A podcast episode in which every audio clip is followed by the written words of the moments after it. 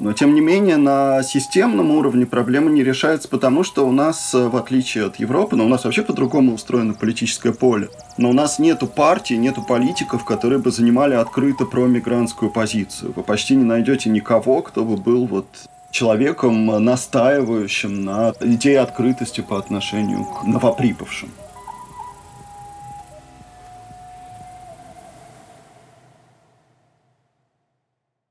Всем добрый день, это подкаст «Тоже Россия», Дмитрий Апарин и Мария Семендяева. И сегодня мы будем говорить о мигрантской культуре.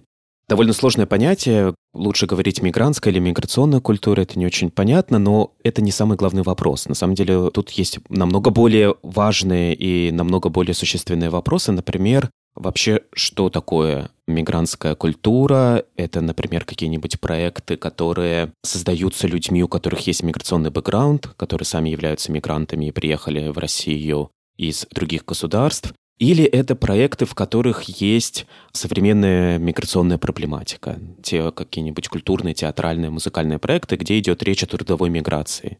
Это культура потребителями которой являются мигранты, или это культура, которая обращена к более широкому зрителю, слушателю, читателю? Вопросов много, и у меня нет ответа, несмотря на то, что я занимаюсь сам исследованием миграции, но я занимаюсь немножко другими аспектами. Я занимаюсь в первую очередь религией. Когда мы начинали говорить про эту тему, я помню, что она у нас возникала в самом начале, когда мы только пытались сформулировать, о чем будет наш подкаст. Мы несколько раз обсуждали, что очень важно говорить о самых разных культурах, которые существуют, особенно о современных культурах, не о тех, которые ушли уже, которые уже похоронены или в археологическом музее, а о том, что сейчас происходит в городе. И, честно говоря, мне лично скорее интересно, как проводят свой досуг и, на самом деле, что приятно делать и как вообще проводят свое время трудовые мигранты, которые приезжают сюда, что они слушают, как они себя ощущают, чего им не хватает, какое кино они любят, какую музыку, что они вообще знают про то, как вокруг них все устроено и как они относятся к той культуре, которая попадает в их поле зрения. Вот это мне интересно. То есть мне интересно было бы услышать от исследователей и от конкретного исследователя, с которым мы сегодня будем разговаривать,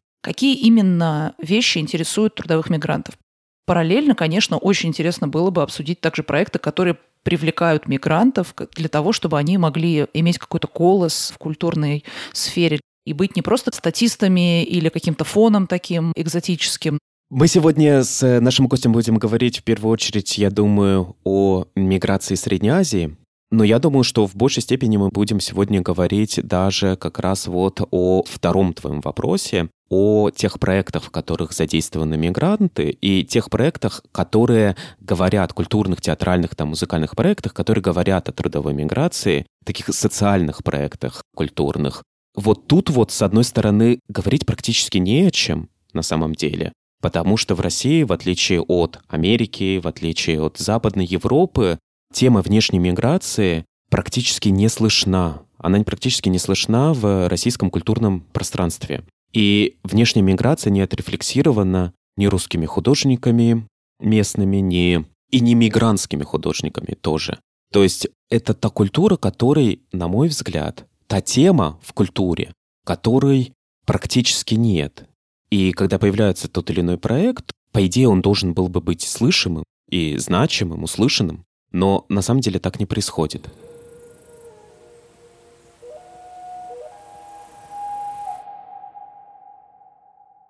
Мы очень рады встрече с Марком Симоном, социологом, антропологом и сотрудником кафедры политических и правовых учений Шанинки. Марк, привет. Привет, спасибо, что позвали. Очень привет, хороший привет. у вас проект. Спасибо. Ну, знаешь что, на самом деле надо начать с самого начала, потому что у нас существует такой вот первый вопрос, который у нас появился. Как лучше говорить, мигрантская или миграционная культура? Mm, это хороший вопрос. Ты знаешь, я сейчас делал как раз исследование, посвященное театру и присутствию мигрантов в театре немецком и российском. И вот у меня возникла там проблема перевода, потому что есть такой термин, который был введен в 90-е годы, постмиграционное общество, постмигрантишес, да, вот в немецком языке. После этого в 2000-е появился постмиграционный театр. Но вот по-русски корректнее было бы переводить постмигрантский, потому что это люди, которые перестали, скажем так, считываться как мигранты, да, при том, что миграция сама не остановилась. Идея в этом. В зависимости от контекста все меняется. Мигрантский, миграционный. Ну, то есть, э, моя мысль в том, что тут как бы разный фокус, да, миграция как некий процесс и мигранты как субъекты. Ты знаешь, на самом деле это действительно такой вот интересный момент, что у тебя есть с одной стороны немецкий опыт и российский опыт, и немецкое поле, и российское поле. Таким образом, российское поле становится для тебя более понятным, когда ты его видишь в сравнении с Западной Европой, и, насколько я понимаю, основная мысль того исследования, той статьи, которую ты опубликовал недавно в журнале «Лабораториум», заключается именно вот в этом слове «постмиграционный» или «постмигрантский», что различные культурные и в том числе театральные проекты в Германии, они больше не являются каким-то таким вот социальным высказыванием, а мигранты являются неотъемлемой частью ландшафта социального, экономического, повседневного, городского и в том числе культурного, и в том числе театрального. В то время как в России мигранты все равно в той или иной степени, даже если мы говорим о среднеазиатских мигрантах в России, если они участвуют в тех или иных проектах, то они оказываются заложниками своей роли, своей внешности, своего акцента. Предполагаю, ну, например, какие-нибудь узбекские или таджикские или киргизские актеры кино, которые приезжают в Россию, им, скорее всего, не дадут роль ни таджика, ни узбека, ни киргиза, если они пробьются в кино. Они все равно окажутся заложниками своей внешности, акцента и стереотипов принимающего общества. Ну, ты знаешь, и да, и нет. Это самый, в общем, больной вопрос в связи с ситуацией в Германии. Потому что, с одной стороны, казалось бы, что уже в 90-е годы действительно эти барьеры были преодолены. То есть появилось там второе или третье поколение турецких артистов, интеллектуалов, активистов, которые ставили этот вопрос в 90-е годы по отношению к художественному сообществу. То есть почему вы декларируете, что вы такие космополитичные, инклюзивные, но при этом мы очень мало видим на каких-то главенствующих площадках, будь то театральных или интеллектуальных людей другой внешности, да, другого происхождения тех, кто не вписывается вот в такое странное понятие в Германии «биодойче».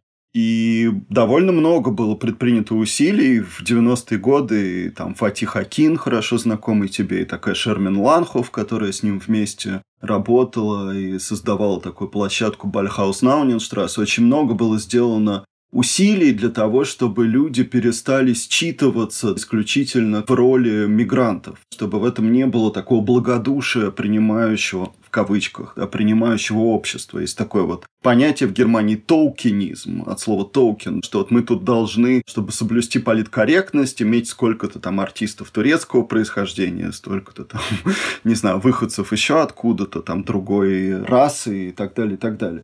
Вроде бы казалось, что эти барьеры постепенно, по крайней мере в искусстве, они преодолеваются. То есть люди перестают считываться исключительно как такие вот метафоры какого-то этнического сообщества. Но все осложнилось в связи с миграционным кризисом 2015 года, так называемым миграционным кризисом, потому что немецкие театры очень политизированы, и многим хотелось поставить не просто спектакль, а высказаться на эту тему транслировать в публичное пространство свою позицию. И отсюда у театров возникла конкуренция. Вот кто сделает более аутентичное высказывание по поводу произошедшего, у кого будут настоящие сирийцы, а у кого не настоящие. Мне кажется, в связи с этим проблема осложнилась. Хотя, опять же, все очень сильно зависит от каждого конкретного проекта. Но мне кажется, что до сих пор не преодолена вот эта проблема, что артист, который приезжает, скажем, из Сирии, он все время вынужден думать, а почему меня зовут? Я действительно хороший артист, да, я действительно принадлежу да, этому глобальному художественному пространству. Или вот от меня хотят, чтобы я был таким типичным представителем. В России совсем вообще в другой плоскости стоит проблема, потому что у нас и в театре, мне кажется, в большей степени в театре, наверное, чем в кино, в принципе, нету такой степени политизации. Театр вообще зачищен от того, чтобы ставить какие-то серьезные социальные проблемы. Тема миграции почти не звучит. Я в статье описывал несколько постановок, но это все очень далеко от э, конкретных реалий. То есть это либо играют люди условных таджиков, как это было в Гоголь-центре, но человек, который играет, он не имеет отношения к региону. В этом нет ничего плохого, и это совершенно нормально, но это такая немножко, опять же, оторванная ситуация. Это скорее фантазия на тему, такая попытка перевести Фасбиндера на русскую почву. Или мигранты всегда такой объект репрезентации, как было у Серебренникова в «Золотом петушке», такая вот появляется массовка. Но здесь нету, а, политического высказывания на эту тему, социального высказывания на эту тему, которое бы затрагивало какую-то более-менее реалистичную ситуацию в России. А во-вторых, у нас театр в этом смысле вообще он такой пре. Вот если у них постмиграционный, то у нас он премиграционный. В принципе, нету идеи о том, что должны звучать, например, другие языки, что должны ставиться пьесы драматургов, например, из Центральной Азии и так далее. Есть какие-то исключения. Тот же проект «Сван», там не участвовали актеры из Средней Азии, но это пьеса, которая была прочувствована автором, э, потому что Екатерина Троепольская, которая написала, она 7 лет пыталась получить российское гражданство, она отсидела в очередях, в ФМСе, в Подольске. И то, что она описывает в этой пьесе, это буквально такой поэтический вербатим. То есть она фиксирует те разговоры, которые там были, эти впечатления от общения с более-менее реальными людьми. Вот, ну и может... Проект «Сван» — это в центре Мейерхольда, да? Да, да, да. Но, кстати говоря, они показывали эту пьесу условным мигрантам из Средней Азии. Были очень разные отклики, но много было откликов положительных. То есть там э, дело не в том, что представлен или не представлен документальный опыт, а это такая ирония по поводу бюрократического левиафана российского, которая очень понятна и российским гражданам, и тем, кто приезжает из Средней Азии. Такое чудовищное государство, которая, в общем, катком сметает всех на своем пути, поэтому как Екатерина, мне кажется, правильно сказала, это было не про то, достоверно это или нет. Это такая была возможность для каждого посмеяться, поиронизировать над этой безумной машиной бюрократической. Есть какие-то редкие исключения, там документальные проекты, которые театр Док делал. Но опять же, тут проблема, что инициатива, в общем, исходила с условно российской стороны. А вот э, люди из Средней Азии, у них, в принципе, нет пока что такой идеи, что они могут с каким-то своим проектом прийти в театральное сообщество и что-то сделать. Но в этом смысле вообще наш театр мало отличается и от кино, и от чего-то еще. Там, конечно, везде в равной степени мелькают какие-то такие темы, но они в основном, вы правы, остаются на каком-то таком уровне просто декоративном. Просто мне очень интересно, почему так вообще получается, что в России тяжело говорить о миграции даже на уровне ну, какого-то обсуждения с, э, даже не с родителями, например, или там с какими-то людьми, которые далеки от современной культуры, а просто даже с какими-то друзьями, еще с кем-то. На этот счет существует какое-то огромное количество мнений, что, наверное, окей, да, но должен быть какой-то консенсус. И вот вы очень круто говорите о том, что, в принципе, позитивный дискурс о миграции выстраивается вокруг идеи о том, что каждый вносит свой вклад. Это в Германии. То есть в Германии говорят о том, что каждый, кто приехал, вносит свой вклад. Это все формирует какую-то общую немецкую культуру. То есть мы теперь все тут вместе, и турки тоже. То есть мы вот эту культуру вбираем и делаем новую. А в России мультинациональности, вот эта вот идея о а, различных культурах, собранных вместе, она не является новой. Она была присвоена советской повесткой, и поэтому сейчас, в наше время, она уже звучит как что-то такое ужасно заезженное, и многие люди просто не воспринимают ее всерьез. Им кажется, что это что-то такое, а, ну да, это когда на празднике типа День села у нас выступают три якута, которые приехали к нам в 80-е годы, чтобы тут строить коровник. Вот, я к тому, что... Дружба ну, народов. Да-да, дружба народов, фонтан дружбы народов. Вот эта вся история, которая была воспринята, пережевана, переварена и выплюнута как бы советской культурой, э, такой вот тоталитарной, скажем так. Поэтому сейчас нам очень сложно нащупать новый разговор. И я так понимаю, что способы говорить о миграции, они либо воспринимаются откуда-то, например, вот из той же Европы или из Германии, где этот разговор уже налажен. Но вот, например, в случае с Германией у нас, наверное, сейчас очень сложно будет начать разговор о том, что вы все и мы тоже вместе делаем новую культуру, потому что существует какой-то гигантский социальный разрыв между большинством мигрантов и большинством людей, которые занимаются в России культурой. И плюс к тому существует языковой какой-то барьер, серьезный очень, и мало что делается в этом направлении. Все какая-то комплексная такая проблема. Может быть, у вас есть какие-то идеи о том, как можно было бы начать разговор и вообще начать вот такое движение к тому, чтобы появление мигрантов в общественном поле было не таким вот каким-то карнавальным или каким-то стигматизированным, а именно таким равноправным и, ну, равноправным, да, это самое главное, наверное. Ну, вы правы, да, совершенно, что у нас проблема основная в том, что многообразие вписано в некоторые клише, да, вот такие доставшиеся от Советского Союза паттерны, стереотипы дружбы народов, поэтому многообразие, привносимое в жизнь российских городов мигрантами, не воспринимается как что-то, что способно привнести некий вклад. Есть уже такие скрипты, да, устоявшиеся, как это нужно делать, они работают, и они, кстати, на самом деле работают, мы можем обсудить, что это, в общем-то, не только желание бюрократов видеть эти фестивали, да, или эти городские праздники таким образом, но, в общем-то, и люди, которые приезжают, скажем, из Средней Азии, они вполне охотно во многих таких мероприятиях тоже участвуют. Но я бы начал все-таки с другого, что моя попытка сравнивать Россию с Германией, она строилась, в общем-то, на том, что если вот мы сейчас попытаемся сопоставить то, что у нас происходит на данный момент вот с тем, что было в э, новейшей немецкой истории, то мы сейчас где-то вот на уровне 80-х, 90-х годов в Германии. Потому что в э, этот период в Германии был поставлен вопрос о том, что давайте мы все-таки признаем, что мы иммиграционная страна. Россия в этом смысле очень такую вот э, двойственную позицию занимает, да, нам вроде бы всегда свойственно многообразие, но мы не хотим признать, что мы иммиграционная страна в том смысле, что это вот устоявшийся факт, да, что это часть нашей повседневности, нашей идентичности. То есть на уровне, опять же, обыденного сознания все, в общем-то, уже смирились с тем, что миграция – это часть повседневности, но этот факт не доведен до какой-то общественной артикуляции, до общей дискуссии.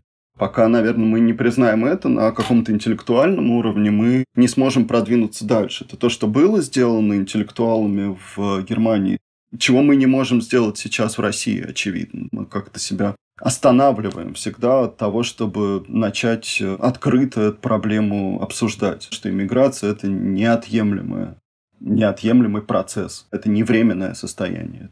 То, без чего мы не можем прожить ни экономически, ни демографически, ни социокультурно.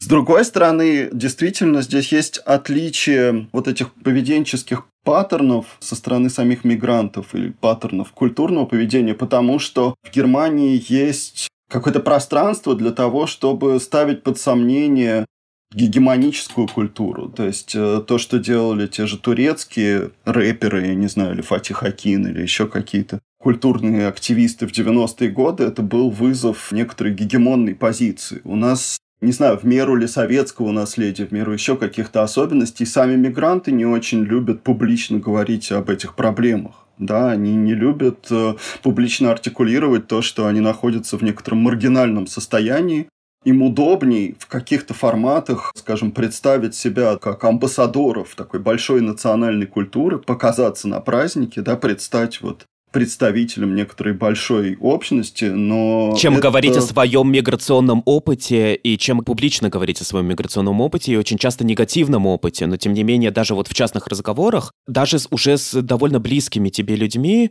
когда ты спрашиваешь о том или ином, той или иной несправедливости или том или ином негативном опыте, то ответ очень часто «все хорошо», бывают плохие люди, бывают хорошие люди, все нормально, мне все нравится и так далее. То есть э, вот этого правозащитного, правового дискурса, дискурса о собственных правах, дискурса о желании менять ситуацию, о том, чтобы добиться справедливости и говорить о проблемах миграции, у самих мигрантов нету такого желания, в отличие от Запада, мне кажется, где другое социальное пространство, где разговор о правах и о справедливости не выглядит как жалоба какая-то а да, ну его не как... то чтобы в России совсем нет, полностью, конечно, мы знаем, что есть правозащитные организации, есть отдельные активисты, есть люди, которые там в разных группах, в Фейсбуке, в Одноклассниках, еще где-то, они все время постят, свидетельствуют о случаях нарушениях их прав, но да, это России не массово. Нет...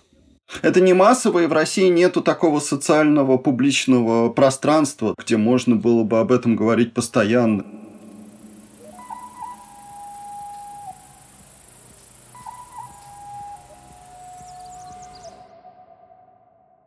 Почему не появляются громкие интересные проекты, которые бы говорили о трудовой миграции? Да? Почему не появляются громкие интересные проекты, которые бы говорили о Средней Азии в России? Потому что раз существует, безусловно, ксенофобская среда, с одной стороны, с другой стороны, существует абсолютное отсутствие какого-либо любопытства и интереса к этой теме и к этой проблематике. социальная повестка, она не конвертируется в культурную сферу. К сожалению, пока при определенных исключениях мы видим, что аудитория, для которой люди, находящиеся в России, скажем, из Средней Азии, что-то делают, это аудитория либо соотечественники, которые находятся здесь же в России, либо те, кто живет на родине. Да? Это не, не принимающее общество. Это первый пункт. И второй пункт э, состоит в том, что, опять же, здесь очень силен вот этот э, паттерн советского наследия культурного, в том смысле, что когда дело касается культуры, это некая вообще отдельная сфера. И у очень многих людей, которых я интервьюировал, есть четкое понимание, что то, что у тебя происходит в повседневности, это одно. Но вот культура – это некая такая сфера профанных смыслов, если угодно, да, я там называл это понятием safe space, но это возможность приобщиться вообще к какому-то другому символическому порядку. И здесь не совсем уместно, когда мы участвуем в э, культурных практиках, здесь не совсем уместно поднимать некие повседневные бытовые проблемы. Это тоже вот советское наследие, с которым мы имеем дело. Это не хорошо и не плохо, это просто вот такая особенность, которая нас отличает, например, от той же немецкой художественной среды.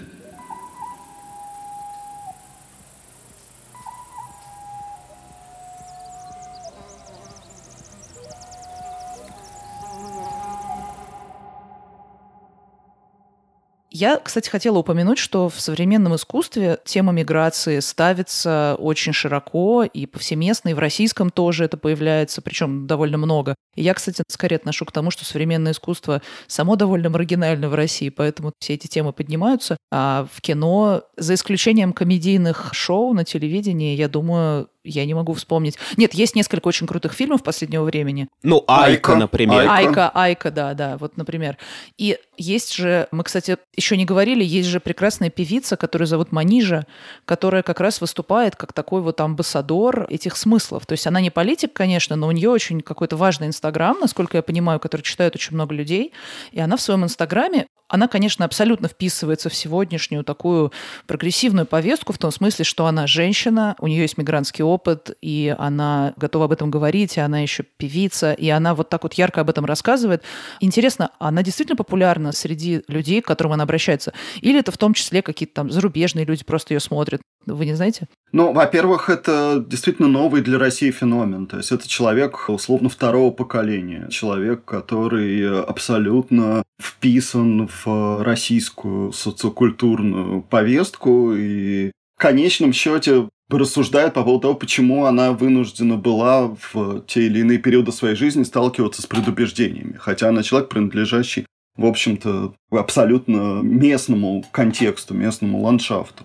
Это хороший вопрос. Мне сложно сказать, насколько она популярна в Таджикистане. Я думаю, что, с одной стороны, есть должно быть такое ощущение гордости, что вот певица таджикского происхождения, да, она популярна в России. Я думаю, что для каких-то, для какой-то аудитории в Таджикистане это довольно лестно. С другой стороны, мне кажется, конечно, что те вещи, о которых она говорит, эта эстетика, которую она транслирует, она, в общем, далека от того, что делают люди вот в этой условной мигрантской среде. Потому что те практики, которые я наблюдаю у таджикских артистов, то, что они выкладывают в интернет, то, что они постят, это совсем другая эстетика. Да? Она гораздо меньше затронута вот этим европейским и американским культурным культурным рынком. Там тоже есть свой пласт поп-культуры, но он скорее приходит, например, из Ирана там иранская поп-музыка. Да-да-да, там есть очень сильные влияния. Но там совершенно другой как бы эстетический ряд, совершенно другой посыл он про другое, он там нету, может быть, такой острой социальной темы. Или она есть, но она в другой форме высказана, потому что есть жанр там сказительства, да, есть какие-то вот певцы, которые рассказывают о своей повседневности, но там нету, конечно, идеологического посыла. Э, Слушайте, скажите мне, пожалуйста, мне очень нравится Манижа, и я смотрел практически все, наверное, ее клипы. И мне интересна эта эстетика, и мне интересны те идеи, о которых она говорит. Но один из самых ее, наверное, известных клипов — это «Недославянка». Крылья прячу по привычке. Я недославянка, я недотопчичка. Живу по Корану в стенах церкви. Един бог и крайне его бесконечные. Вроде бы пела, что из другого теста, но мне неизвестно мое место. По стилистике он очень похож, конечно, на клип Bad Girls Do It Well. Кто эти музыканты? Кстати, Bad тоже Girls? сделан иммигранткой. Да, Bad Girls Do It Well, это... Мия. Мия. Мия, да-да-да, М- Мия. M-I-A, которая... Да-да-да, да, да. Вы смотрели ведь этот клип? Вы можете его мне немножко расшифровать? Вы можете мне рассказать, о чем этот клип? А, не сюжет, а какая там идея идет? Но мне кажется, она в конце больше всего об этом говорит, что вот когда ты все время вынужден в себе задавливать эту инаковость, стыдиться своего происхождения, да, подавлять в себе те проявления, которые тебе кажется могут высмеять, ты убиваешь какую-то часть э, своей души, как она поет, да, и она в такой комедийной, конечно, форме, но она возвращает себе право на неправильное поведение, неправильный с точки зрения мейнстримного представления язык, да, она там высмеивает употребление падежей, монобровь, то есть ты все время испытываешь на себе очень много каких-то предубеждений, и в результате этого подавляешь какую-то часть себя, а тут, ну, в общем, То такой есть она дает...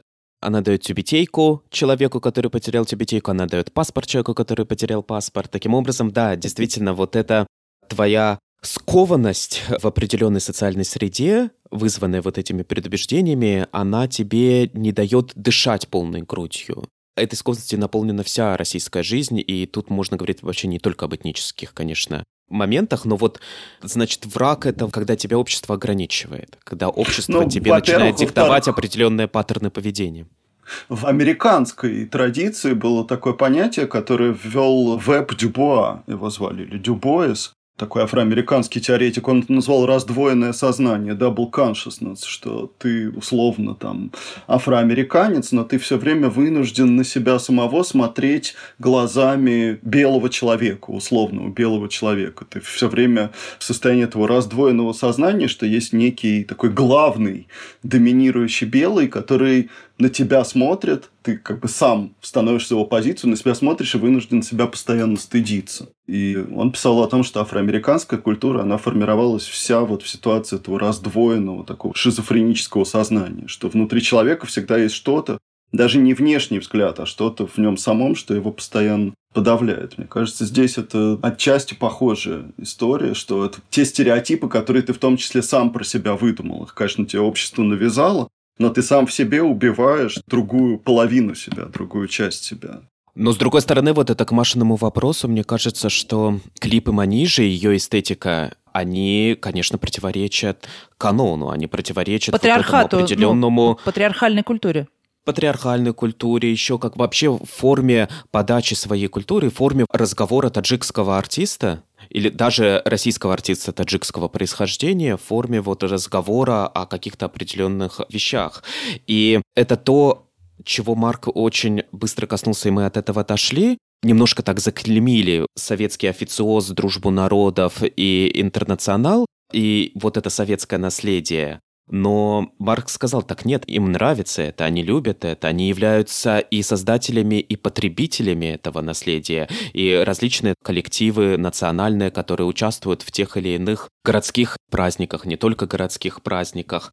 Это желание показать свою культуру во всей красе и показать канон, показать национальный танец в национальной одежде, показать национальную музыку.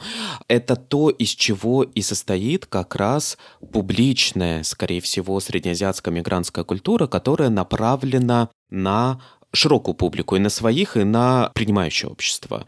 И это как раз вот те самые 90% скорее всего, культурных проектов, культурных инициатив, которые создаются и которые транслируются у нас. И Манижа — это как раз вход в эти 10%, которые маргинальны вообще-то для всех слоев.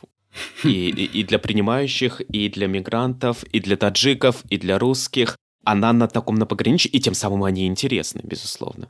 Ты абсолютно прав, да, про эти условные 90%. Тут, конечно, видно, что особенно в условиях миграции, насколько советская культурная политика создавала такую форму, ну, если хотите, светской, советской, тут какие-то разные могут быть языковые игры, религии публичной, потому что это же очень ритуализированная форма, то, что производилось в ДК. Она, конечно, специфическая ритуализация, она отрезала огромные пласты национальных культур, в Средней Азии. Все, что имело такие открытые религиозные коннотации, отсылки к исламу или каким-то доисламским практикам, но в то же время создавало такую своеобразную форму религиозности. Мы можем говорить о том, что форма условного ДК – это, в общем-то, церковь, вокруг которой собираются в воскресенье прихожане. На это есть огромный спрос, потому что это трансляция именно сакральных в каком-то смысле символов, которые отделены от профанного. Это очень важно, потому что когда люди в этом участвуют, они показывают правильное поведение, они совершают действия, которые осмысленны и которые несут некий позитивный заряд. Они говорят о том, что они не опустились, не достигли морального падения, они делают правильные вещи. И запрос на это, конечно, есть. Мне кажется, здесь когда я пытался как-то рассуждать о том, как устроена инфраструктура культурная, в которой мигранты себя обнаруживают, мне кажется, что Тут большой вопрос, что есть маргинально, а что есть, наоборот, мейнстримно. Мне кажется, мы можем об этом рассуждать э, в терминах какой-то разной темпоральности. Вот я когда читал западных авторов, особенно про то, как выстраивается инфраструктура мигрантская европейских городов, они все время говорят о пространстве, что вот это такая склейка севера и юга, что вот появляются новые места, точки слияния севера и юга, что вот мигранты что-то берут от своих городов и это привносят в жизнь европейских мегаполисов. Здесь, мне кажется, что все эти пространственные вот метафоры, они не очень работают, но зато работает метафора времени, да, метафора темпоральная, что очень хорошо сращиваются те куски, которые имеют советские корни. И вот эта вот вся инфраструктура ДК, каких-то праздников, концертов в национальных костюмах, она из нашей с вами условной перспективы, она может казаться какой-то архаичной. Но на самом деле она совершенно в каком-то отношении она остается понятной и мейнстримной. Поэтому это хороший вопрос по отношению к этому, да, почему какие-то более космополитичные формы выступают чуждыми, да, или почему нам с вами кажется, что эти советские практики, что они какие-то неаутентичные, неискренние и так далее. Они удивительным образом остаются аутентичными для их участников вот именно по этой причине, потому что они дают какой-то правильный, мне кажется, пример э, поведения культурного, что... Да-да-да, мы... safe space, как ты говоришь, и в этом нет ничего плохого в том числе. Знаете, я однажды была на... Это тоже я сегодня вспоминала, в связи с тем, что мы с Димой возобновили переписку ВКонтакте, я увидела, что мы там последний раз переписывались в 2011 году, когда я как раз была на Памире, единственный раз в жизни. И я после этого вернулась в Москву и стала ВКонтакте искать что-то памирское. Мне было ужасно интересно, что они делают. И я даже некоторое время прям визуально отличал памирцев от других таджиков. То есть ну, я видела каких-то или там в такси, ну тогда еще все с руки ловили, я ловила какие-то машины, и мы с чуваками обсуждали, что Памир это круто там и так далее. И они делают рэп, и там есть бесконечное количество какого-то памирского рэпа, который звучит очень круто. То есть это прямо интересно звучит. И он никуда, конечно, кроме контакта, по-моему, не попадает. И вот, конечно, по-моему, есть большой запрос на то, чтобы появлялось больше памирского рэпа, киргизского рэпа, больше вот этого всего на разных языках, потому что языки звучат просто как какая-то музыка. Это красиво, это круто, и даже можно не особенно вникать там в культуру, но просто каким-то фоном и Советский Союз, в принципе, тем же самым занимался. Он тоже транслировал тебе фоном какие-то мотивы, которые ты потом воспринимал как какие-то, а, ну я это знаю, это среднеазиатское. На самом деле в этом был заложен очень большой какой-то такой гуманистический посыл на самом деле. Ну, Советский Союз это упаковывал в такую форму эстрады, Сейчас тоже, мне кажется, что все эти эксперименты с рэпом, они, на мой взгляд, носят немножко эстрадный характер, потому что за этим нету вот такого худа, который бы, опять же, проявлял себя как э, bad boys, такие люди, которые вот осознают свою маргинальность, оспаривают, значит, родительскую культуру. Здесь это, опять же, очередная, мне кажется, инкарнация эстрады в том смысле, что наша музыка, она красивая, она может и вот в такой форме, да, например, существовать. Как бы мы можем это и вот в такую да, форму да. облечь.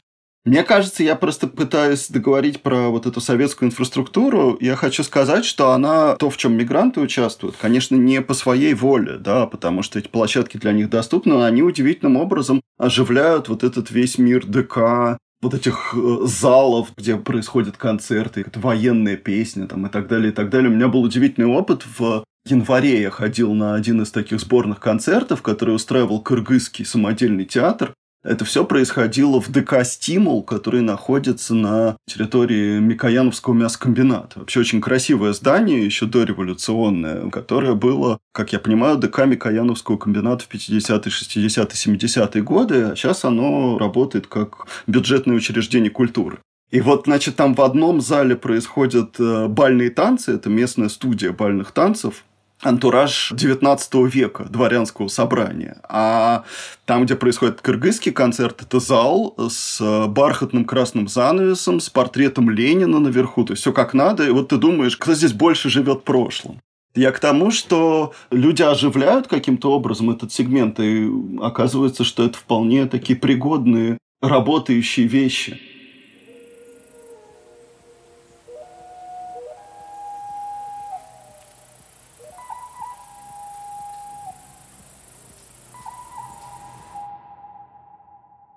А расскажи, пожалуйста, про киргизский театр.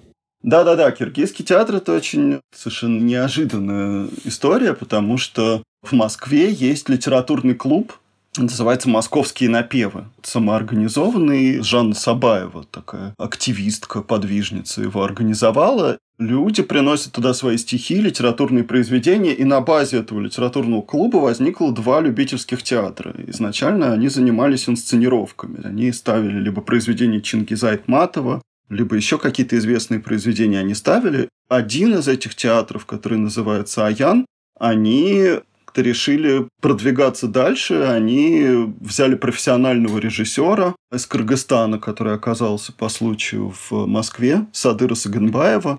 Они делают такие сборные концерты. То есть это все ребята молодые, которые все работают на основных работах. После работы где-то они собираются. Раньше они собирались в основном в кафе, да, в чайханах репетируют, а потом снимают, арендуют залы и играют для своих друзей и знакомых. Но вот сейчас они подружились с Московским молодежным театром, которым руководит Вячеслав Списивцев. И один из актеров театра Аян, он принял участие в постановке этого театра. И какой-то вроде бы они готовили совместный проект. То есть сейчас вот они вышли на такую внешнюю, внешнюю для себя площадку. То есть они действительно играли для знакомых, друзей и родственников? То есть они не продавали билеты даже там, скажем, в киргизской среде, потому что у киргизов в Москве огромная, потрясающая инфраструктура. Нет, в том нет, числе сначала... и спортивная, и культурная, и информационная. То есть вполне себе можно найти зрителя было бы. Нет, сначала играли для друзей, а потом постепенно они начали действительно через вот эту информационную структуру собирать людей, продавать билеты. Когда они делают именно концерты, такие сборные, довольно много людей туда ходит. На новогодний концерт, мне кажется, около 200 человек пришло. Но у них, На конечно, киргизском есть... языке. Там интересная очень история, потому что первая пьеса, которую они поставили, она называется «Игра в царя», и написал ее таджикский драматург на русском языке. Джума Кудус его зовут. Но они эту пьесу перевели с русского языка на кыргызский язык и играют на кыргызском языке. Ну вот я, например, ее смог понять за счет того, что есть текст пьесы на русском. Это тоже удивительная история и совершенно неожиданная, потому что все, когда ожидали премьеры, думали, что это будет произведение Чингиза Айтматова, ну, то есть это будет, скорее всего, кто-то из кыргызских классиков. Они поставили такое произведение, причем это пьеса про постапокалипсис. Но я, кстати, к тому, что вот в случае с кыргызскими художественными проектами можно говорить о том, что не только это все зачищено и деполитизировано. Вот эта пьеса, она, конечно, в метафорическом ключе, но она очень э, с таким определенным политическим подтекстом. Говорит о том, что вот то, что с нами происходит, это результат некоторых там амбиций властителей, например. Кроме того, вообще для кыргызской культуры, особенно песенной, там характерно есть айтыш, конкурс Акынов, и он проводится в Москве. И вот Акыны очень часто высказываются по поводу актуальной социальной политической повестки. Насколько я понимаю, правда, их песни в основном все посвящены политической ситуации, которая имеет место в Кыргызстане, а не в России, но иногда тему трудовой миграции они тоже затрагивают. Вот, поэтому не так... В Москве тоже проводится конкурс Акынов, да? Да, Айтыш называется Айтыш. Угу. И за него даже есть небольшое денежное вознаграждение. Там три первых призовых места. Вот я должен был в конце марта пойти, но, к сожалению, из-за карантина это все благополучно накрылось. Там около, по-моему, 15 участников, три призовых места, и Акын импровизирует, и в том числе часть традиции высказываться довольно прямолинейно по поводу социальных и политических проблем. Но я к тому, что нельзя сказать, что это тотально такая вот деполитизированная сфера искусства, но тогда ты должен знать язык. То есть это немножко недоступная для человека, не знающего угу. язык сфера. Но вообще, возвращаясь к вопросу, который Марис дала, мне кажется, здесь вот есть проблема в смысле доступа. Да, она связана с тем, что тот аутрич, который эти инициативные группы могут себе позволить, в смысле нахождения новой аудитории, он немножко замкнут вот в эту меж такую диаспоральную среду. Да, есть какие-то мероприятия в рамках Московского дома национальностей, очень хорошо налажены связи между региональными общественными организациями, а кыргызы могут выступить там в таджикском культурном центре, или мы можем пойти к армянам, или к тем, или к этим но очень сложно достучаться до аудитории, которая вот находится вовне. И действительно, я тоже об этом думал, что есть, в общем-то, спрос на эти языки, да, на эту музыку у московской публики, которая не вовлечена да, в деятельность этих диаспор, но, к сожалению, нет площадок, которые бы выступали здесь посредниками очень известный проект Акын-опера. И это как раз тот момент, когда получилось объединить профессиональных памирских музыкантов и актеров и публику не памирскую, не таджикскую, а просто обычную московскую публику. Я думаю, далеко не все знают, что такое Акын-опера и как появился вот этот проект в Театре Док. Расскажи пару слов об этом проекте, потому что он уникальный, насколько я понимаю, для России. Даже на сцене играют.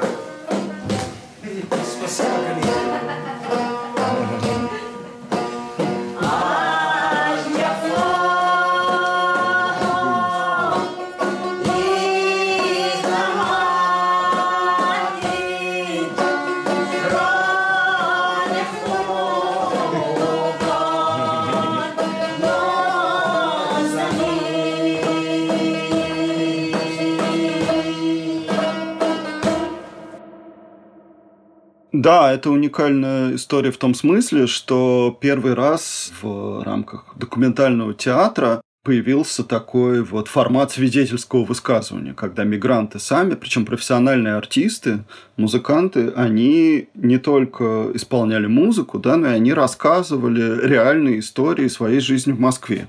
Этот проект случился в 2012 году. Команда режиссеров театра ДОК это был Всеволод Лисовский, Нана Гринштейн, Руслан Маликов и Анастасия Патлай. Вот они познакомились с трио памирских артистов, и благодаря тому, что Анастасия Патлай, она из Ташкента, ее муж Даниил Кислов, который руководит агентством Фергана, у них очень много знакомых в среде выходцев из Средней Азии. И они познакомились вот с этими памирскими музыкантами, которые просто хотели где-то выступать, играть. Им хотелось снова заниматься своим основным ремеслом. Они вынуждены все были в конце 90-х годов уехать в Россию на заработки, хотя они были очень успешны у себя на родине. Они выигрывали национальные конкурсы, имели очень большую популярность. Не только на Памире, вообще в Таджикистане благодаря тому, что их пригласил театр Док, они смогли снова постоянно да, где-то выступать на сцене, но проект действительно уникальный, потому что их рассказы были соединены друг с другом при помощи традиционных песен. То есть та или иная традиционная памирская песня, она резонировала каким-то образом с определенными жизненными ситуациями, которые люди описывали. Ну, например, там были песни о смерти. Вот у Абдумамад Бекмамадова был один из рассказов в этом спектакле о том, как он сталкивался со смертью. Сначала в Таджикистане, когда была гражданская война, а потом, когда он работал в Москве на стройках, как погибали его товарищи по бригаде. Вот потом он исполнял песню на рубабе, это традиционный памирский инструмент, как Абдумамат объясняет, рубаб изготавливается в памирском доме тогда, когда умирает кто-то из близких. Ты должен сам сделать этот рубаб из дерева. Вообще рубаб – это инструмент, который по форме напоминает человека. Такой антропоморфный. Ну и он пел соответствующую такую грустную, практически поминальную песню. Это было очень интересно, и, кстати говоря, эти песни были переведены, были субтитры к ним. Но проблема возникла в том, что, опять же, поскольку это театр док, поскольку невозможно было этим памирским артистам постоянно этим зарабатывать, очень часто отменялись спектакли. Потом Абдумамат вообще уехал к себе на родину, на Памир, и Всеволоду Лисовскому пришлось набирать фактически второй состав Акиноперы. Но в конечном счете в 2014 году спектакль получил золотую маску. Это вот, мне кажется, первый случай, опять же, когда проект, посвященный миграции, получил такую широкую медийную огласку.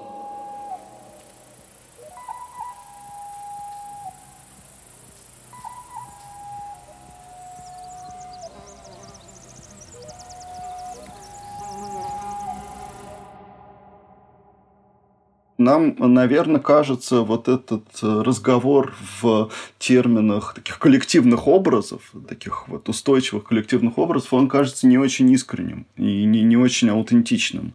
Наверное, состоялся бы по-другому, если бы мы встречались не с образами или не с обобщенными материальными объектами, а с живыми людьми, с индивидуальностями.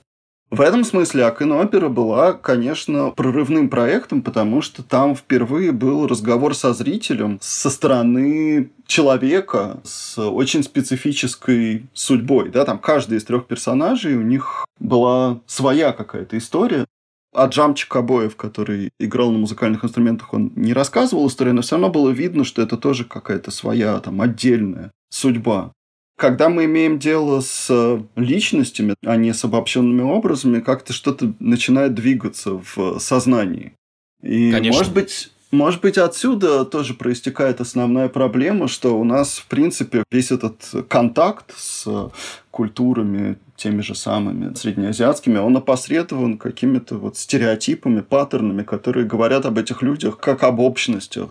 Сейчас в Москве среди практически всех более-менее крупных культурных институций, даже не крупных, а таких как районные культурные центры, да, как это они называются, районные ДК, существует определенная миграционная повестка. И люди из Фонда современного искусства VEC, из гаража и Третьяковской галереи, откуда угодно, они все пытаются сделать какие-то проекты либо о мигрантах, либо про мигрантов, либо с мигрантами. Но каждый раз это действительно выглядит, с одной стороны, как некоторая обязанность тренду, современного мира, современного общества, как некоторая вынужденная повинность, я бы сказал. С другой стороны, это все очень действительно такой вот колониальный подход. Мы их привезем, мы их покажем, Наверное, без костюмов, потому что это же нехорошо, вот это калинка-малинка, да? ДК какое-то. Да, ДК, это нехорошо. С одной стороны, мне кажется, это связано с нежеланием часто самих выходцев из Средней Азии, самих мигрантов, участвовать вот в подобных проектах. И ты говоришь очень правильно, что на самом деле это зона неопределенности и неясности, с одной стороны. С другой стороны, эти проекты, они являются довольно эксплуататорскими очень часто. Они не дадут тебе развития, на мой взгляд. Вот. Слушай, ну Извини, что я тебя перебиваю. Мне кажется, что ты не очень честен. В плане, ты честен, ты не очень справедлив по отношению к некоторым из этих инициатив, потому что они просто точно так же не знают, как об этом говорить. Они пытаются, и это все упирается в конкретных людей. Даже если у тебя есть какая-то классная, назовем это методичка, как тебе без колониализма говорить о том, что давайте позовем мигрантов, чтобы они были в музее, чтобы они были в общественных пространствах, чтобы они их не только строили, но и отдыхали там как-то нормально и вместе со всеми тусовались, чтобы это была какая-то интеграция. Точно так же у этих людей нет понимания, как это делать. Действительно, существует некоторая потребность сытой публики в том, чтобы ей показали надрывность и социальность, страшный тяжелый опыт, чтобы ей показали контраст. Талантливый артист, талантливый музыкант работает на стройке и чуть не погиб. Очень много этических вопросов в этом есть, на мой взгляд. Я с тобой согласен. Я, правда, не склонен думать, что все проекты, которые делают, в том числе музеи, и я знаю людей, которые это делают, я не склонен сомневаться в их искренности и в их э, благожелательности, когда они это делают. Я не думаю, что это все описывается вот этим самым термином толкинизм. По-русски, мне кажется, это можно обозначить термином показуха. Вот, показуха ну, да. в том смысле, что нужно правильно делать так, чтобы у тебя были люди там разной гендерной принадлежности, разных этничностей и так далее, и так далее. Я не думаю, что это только дань такому общемировому тренду. И, кстати, даже если это дань общемировому музейному тренду, слава богу, что этот тренд такой. Это лучше, чем ну, ничего. Конечно. Тут просто проблема, во-первых, в том, что действительно люди, которые приглашаются в эти проекты, они не очень видят для себя прагматики. А что нам это даст? Даст ли это нам возможность здесь, вот в этом пространстве, постоянно репетировать, например? Потому что то, о чем говорили мои информанты, люди, которые занимаются творчеством, это просто проблема помещения. У них и так мало свободного времени. Имеет смысл куда-то пойти, если тебя либо чему-то научат, как э, это может быть в случае с профессиональным театром, да, с сотрудничеством, либо тебе элементарно дадут место, где ты сможешь свой проект реализовывать. А вот здесь они понимают, что это какая-то разовая история, которая непонятно, как им поможет в их... Э, Придуманная не ими, инсценированная не ими, созданная не ими, и там они являются исключительно исполнителями на своем языке, на своем инструменте, со своим опытом, со своими бедами, но исполнителем, таким вот персонажем. Это они тоже хорошо понимают, что, выражаясь вульгарным марксистским языком, они тем самым приращивают символический капитал площадки, которая их позвала не себе. Но еще одна проблема, к сожалению, действительно тут есть недопонимание, потому что, конечно, к этой теме обращаются как маргинальный, а люди, которых приглашают, они не хотят выглядеть маргиналами. Они не хотят быть в позиции, что они жалуются. Они хотят скорее идентифицировать себя с некой большой культурой, богатой, полноценной, чем с позицией каких-то несчастных, сирых и убогих, которые нуждаются в жалости. Это тоже... Да, да. Они не хотят играть роль мигранта. Это может сработать тогда, когда есть э, этот самый импульс, это желание, эта инициатива со стороны, скажем, выходцев из Средней Азии, да, какой-то творческой группы себя показать. Тогда нужно обсуждать общие правила. Должно быть движение с двух сторон навстречу друг другу.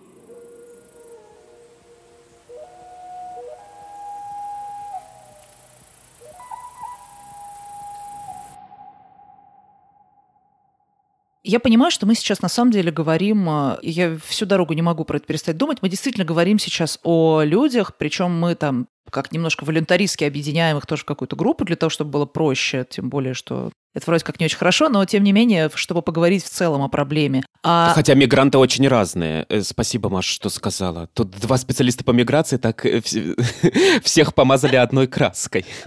Да, мигранты, и в том числе трудовые мигранты. Очень разные.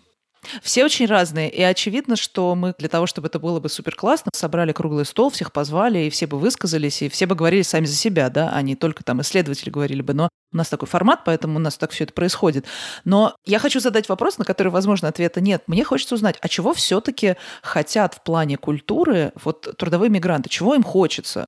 Им хочется, чтобы им организовывали в ДК кинопоказы и тусовки? Или им хочется, чтобы их оставили в покое, чтобы они там э, вернулись домой, где они живут, отдохнули, и потом, не знаю, вернулись к семье через какое-то время, когда им нужно возвращаться? Или они хотят пустить корни, или им хочется... Я понимаю, что это как бы безумие, да, там люди все разные, всем разного хочется, но вот если говорить, например, про тех людей, которым нравится заниматься культурой, или которым интересна культура, которые, в принципе, сами смотрят какие-то постановки или ходят на постановки, какой вкус у этих людей и чего им хочется?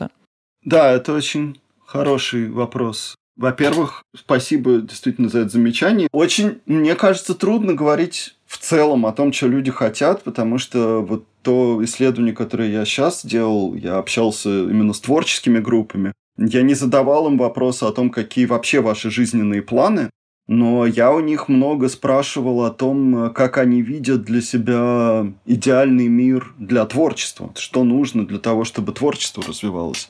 Они не говорят «оставьте нас в покое», они скорее хотят, чтобы им дали какое-то пространство, где они могут э, заниматься тем, что они уже делают. То есть сейчас это все существует за счет энтузиазма, да, люди объединяются, снимают помещения. Кстати говоря, это тоже вот к вопросу о том, почему эти городские праздники важны. Это же некий стимул. Вот будет Навруз, значит, я делаю это не просто так. Мне хочется играть музыку, и я знаю, что будет мероприятие, на котором я смогу себя показать, я смогу выступить. Это очень мотивирующее событие для них.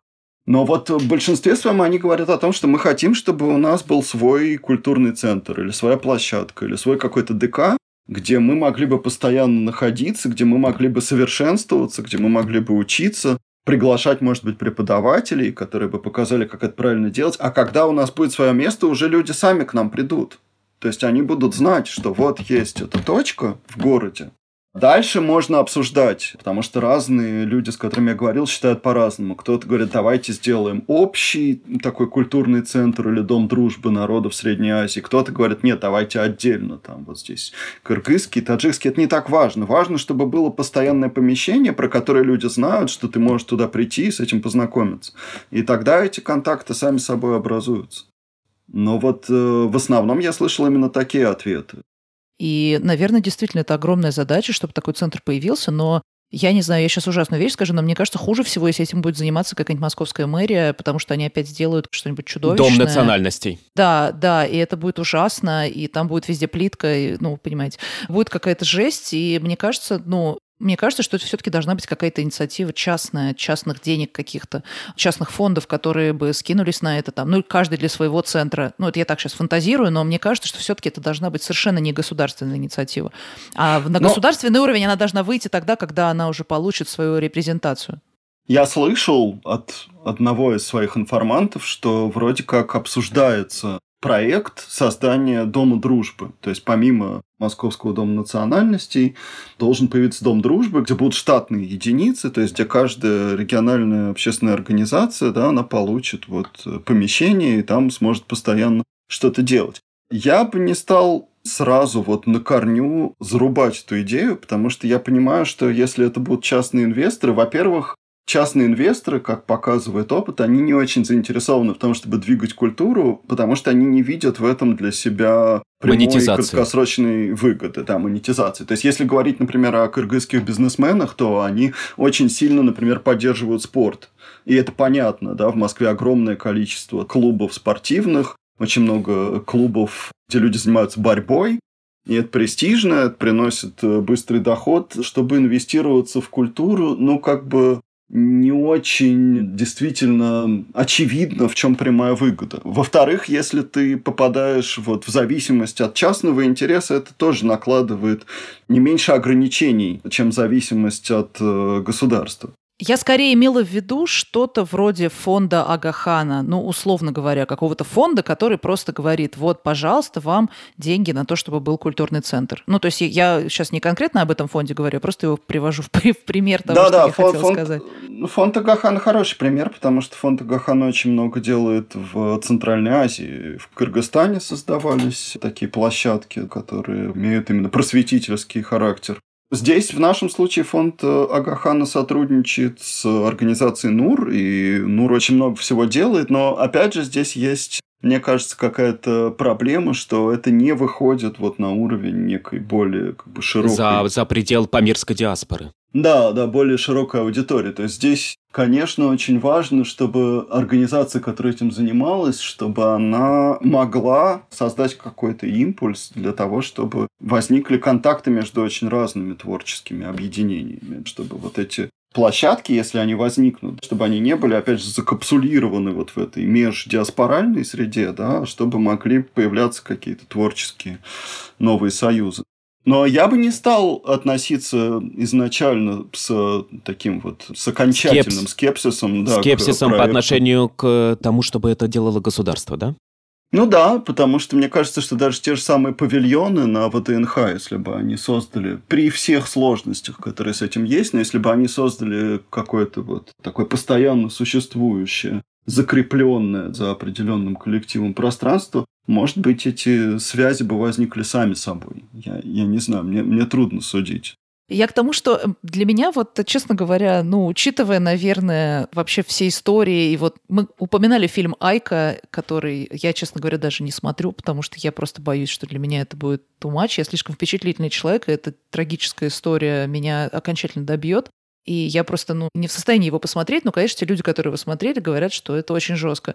И я думаю, что этот опыт очень много в разных изданиях появляется и появлялось, и, в общем, это давний разговор про то вообще, в каких условиях живут многие трудовые мигранты в Москве и в России. И, конечно, все это в том числе создается при попустительстве государства, которое вообще-то относится к людям, которые приехали в Россию в разных статусах, относятся довольно ужасно. У всех есть эти знакомые, которые ездят в этот миграционный центр в Сахарово получать угу. эти разрешения. Это просто какой-то кавкианский ад. И очевидно, что, учитывая вот все это, у меня есть сомнения относительно того, что государство может сделать что-то классное. Наверное, я не права в том, что я говорю, что нет, пусть не делают. Если они начнут, то может быть, как и с какими-то другими государственными инициативами, в которых появляются талантливые и целеустремленные люди, там может быть что-то хорошее. Вот, но... И я согласен, что здесь на таком чисто символическом уровне есть проблема этого тоталитарного наследия или там неоимперского наследия, как хотите его назовите, и что Конечно, все это завязано на ту традицию управленческую, которую наше государство наследует от предыдущих эпох. И тут, конечно, есть много связанных с этим двусмысленностей, да, скажем так. Это с одной стороны. С другой стороны, я могу сказать, что те люди из кыргызской среды, например, с которыми я говорил, они очень неоднозначно тоже отнеслись к фильму Айка и сказали, что, ну да, это все правда, но, во-первых, почему это надо было именно так показывать? Почему там, это отдельная тема, почему ее казашка сыграла, а не, не кыргызская и так далее. То есть у них есть какая-то обида в том смысле, что вот российский зритель условно на это посмотрит и подумает, что все такие. Да, и отсюда, мне кажется, возникает какой-то запрос, что давайте мы покажем себя красиво, достойно. Экранизацию давайте... эпоса. Ну да, давайте Не покажем... будем говорить о проблемах трудовых мигрантов в Москве, мы покажем лучше экранизацию Манаса. Ну, не то чтобы не будем говорить. Покажем, что это немножко разные уровни, что наряду с этим есть еще что-то, что как бы характеризует кыргызский народ, кыргызскую культуру. Чувство обиды мне тоже понятно, то есть э, вот это ощущение, а почему о нас думают только как вот про людей, которые вовлечены во все эти невзгоды, несчастья и так далее. У нас же есть что-то еще помимо этого. Это первый момент. Второй момент, мне кажется, что я сейчас, конечно, на зыбкую почву ступаю, но мне кажется, что отношение к советскому наследию, особенно у определенного поколения выходцев из Средней Азии, тоже очень неоднозначное. И вот и довольно символы... позитивное. Позитивное да. ведь, правда? Да, да, во многом да, потому что есть четкое размежевание в понимании того, что представляет собой Россия сейчас и что представляло собой советское наследие. То есть я не знаю, Дима, может быть, в твоих полях эти темы звучат. Практически никогда не слышал разговора о советском в терминах колонизации, что вот мы были таким придатком никогда. большой империи. Никогда, никогда да. Они говорят о том, что государство инвестировало в культуру, мы могли заниматься творчеством, как бы не было mm. вот этого расизма и так далее, и так далее. Для нас было шоком. Всегда разговор один. Мы одна страна. Мы были одной страной, и мы не терпели тех унижений, которые мы терпим сейчас.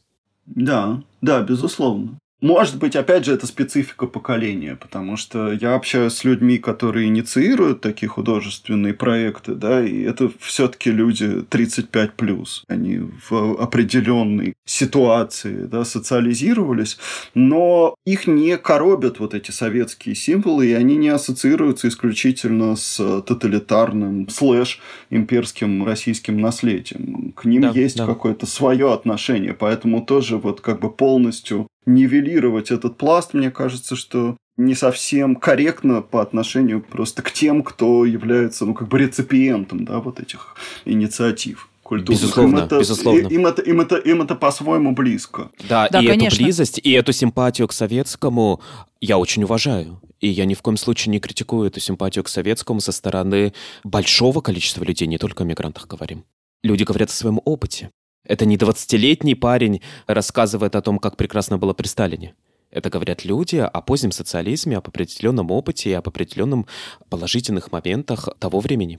Да, и очевидно есть какой-то довольно искренний запрос на воспроизводство этих культурных форм сейчас и на их нехватку. Очень интересную историю я слышал в связи с Наврузом. Его организаторы московского Навруза они рассказывали, что приходили москвичи, да, люди, которые родились в Москве, которые не выходцы из Средней Азии, и подходили и благодарили с такими словами, что спасибо, вы мне вернули мою страну. То есть мы сейчас здесь в Москве себя чувствуем отчужденными, да, мы живем лишенными, чужой... лишенными чего-то, да. Да, лишенными вот этого ощущения, да. А Навруз дал вот эту картинку, которая похожа на советский, такой вот советский многоэтничный карнавал. И увидев Навруз, они увидели примерно то, что они видели каждый праздник в СССР. Ну да, ощущение, что для всех есть место. Хотя Общности. бы пускай в такой странной, да, символической форме, но как-то все друг с другом уживаются, у всех теплое друг к другу отношение. Понятно, что это очень сложно проецируется на повседневность, но этот запрос есть, он есть не только у мигрантов. Поэтому мне кажется, что эти формы такие живучие, можно к ним очень скептически относиться, но мы, наверное, тоже чего-то недопонимаем, да, из своей да, перспективы, да, когда, да, думаем, когда думаем, что это только такое сплошное лицемерие. Нет, это мне кажется, что вот э, какая-то попытка, да, вернуть это ощущение, что вот все вместе, да, между всеми могут быть такие теплые, почти родственные отношения, пускай и в ограниченном формате, но этот запрос существует. Вы знаете, я буквально хотела последний комментарий такой сделать. Мы несколько раз упоминали, что трудовым мигрантам не хочется выступать исключительно в роли каких-то мучеников, несчастных, что они тут страдают. Я вспомнила о том, как у меня однажды было интервью с одним художником, который в детстве жил в лагере для переселенцев в России. И он, собственно, детский опыт свой потом отчасти перенес в свое творчество, и он этот опыт э, описывал мне в интервью, в том числе там была деталь о том, что когда он впервые очутился в квартире, он все детство провел в палатке, а тут он очутился в квартире и буквально был поражен, что из крана идет вода и так далее. И потом я хотела это как-то включить в статью, потому что мне казалось, что это довольно важный момент для того, чтобы понимать, что за человек перед тобой. Но он был жутко против, он очень был против. Он говорил, нет, это не надо туда ставить, это вообще совершенно не имеет отношения никакого. Это я так тебе рассказал, просто чтобы мы с тобой тут поговорили, чтобы ты просто знала. Но это вообще не имеет отношения к моему творчеству, это не надо туда писать. Я не какой-то тут страдалец, я не какой-то такой несчастный маленький мальчик. Не надо меня, пожалуйста, таким выставлять. Для меня это выглядело совсем не так. Для меня это выглядело как какой-то опыт, но я не имею права сверху этот опыт присваивать. Разумеется, если он не хочет про него говорить, то, наверное, как бы это не важно очень важный момент, что всем хочется сохранять достоинство, всем очень хочется сохранять достоинство, а вот эта вот э, оптика из серии «Мы сейчас будем говорить про мигрантов», а вот тут поножовщина, кошмар, аборты, значит, э, несчастные, это так себе такая культурная апроприация и какое-то присваивание вот этого взгляда на мигрантов как на людей с определенным все с определенным бэкграундом, и он такой страдальческий. И мне кажется, что, конечно, вот в этой оптике все это не должно выстроиться, потому что это совершенно никем не будет принято, и, конечно, нужно учитывать то, как люди хотят выглядеть, и то, на самом деле, чего они сами-то хотят про себя рассказать. Дима упоминал тут некоторые инициативы, я не буду называть, но, в общем, некоторые инициативы, они не смотрят на национальные какие-то культуры, они не смотрят на то, что они из разных стран, может быть, из каких-то разных верований, они смотрят просто на массу такую. И вот э, эти инициативы не очень получаются, потому что они ни у кого не встречают интереса и становятся просто какими-то мертвыми такими, мертворожденными идеями. Я помню, я брал интервью одной дагестанской семьи. Я у всех членов семьи брал, и жена мне рассказала о том, как на ее мужа напали скинхеды, и как он их избил, и как он отбился от них. А потом она мне звонила очень много раз. Она очень просила меня не публиковать вот эту часть. И она говорит, он потеряет свое достоинство, если ты это опубликуешь. Я говорю, так он победителем вышел из этого. Он отбился, а он сам самбист. Она говорит, нет, он потеряет свое достоинство, если ты это опубликуешь. Хотя история в нашем с вами понимании говорит о человеке исключительно с положительной точки зрения. И не как жертве, но тот факт, что на тебя вообще могли напасть, уже лишает тебя достоинства. Тот факт, что ты вообще мог бы стать объектом чьей-то ненависти, уже лишает тебя априори достоинства. Ну, в определенном понимании. И я понимаю этих людей. Ты знаешь, мне в этом смысле очень интересная история была, которую рассказывала Виктория Ламаска, вот последнее, что я расскажу. Она тоже работает, кстати говоря, с темой миграции. Она делала всякие такие вот графические работы, посвященные трудовой миграции. Выступала у нас на семинаре, но тут рассказ не в этом. Вот она рассказывала, что она приезжала в Америку на какой-то семинар, и он был посвящен художникам из авторитарных стран. И там весь этот разговор был построен так, что ну вот расскажите, как вы такие несчастные там в своей несвободной России творите. И все были готовы уже ей предоставить убежище. Вот только расскажи, как тебя, значит, там притесняют всячески, да, какой ты загнанный, и как ты, э, несмотря ни на что, продолжаешь творить. Но она как-то встала и сказала что-то, что совершенно не вписывалось в их ожидания ну, не знаю, там, условно сказал, я вот делаю, что хочу, никто там меня не ограничит. Условно, я не знаю, я могу сейчас перевирать, но смысл в этом. что это никому не понравится, когда от тебя ждут, как ты сейчас начнешь выкладывать какие-то истории про то, как тебя здесь притесняют. В этом смысле здесь нету, мне кажется, особенностей, там, о которых говорят, что это такая вот чистая, не знаю, среднеазиатская культура или что-то еще. Это совершенно нормальная, здоровая реакция любого человека, будь то, не знаю, сирийский артист, с которым я общался, который в Германию приезжает. И они не хотят, чтобы их все время воспринимали в качестве выходцев из горячей точки. Будь то мы, когда мы приезжаем на Запад, а от нас хотят, чтобы мы рассказывали об ужасах, значит, Да, путинского системы. режима. Конечно. Да, да. Но мне кажется, для того, чтобы вот этого не было, я очень надеюсь, что в России и, в частности, в Москве будет появляться все больше и больше проектов, инициированных, созданных и даже профинансированных самими людьми с миграционным опытом, с внешним миграционным опытом, да, самими людьми из Средней Азии чтобы они не участвовали, не играли чью-либо роль. Роль храброго мигранта, роль прекрасного мигранта, роль мудрого мигранта, роль страдающего мигранта, а чтобы они на основе своего опыта и среднеазиатского, и российского создавали новую, новую культуру, новую культуру, в том числе и новую московскую культуру.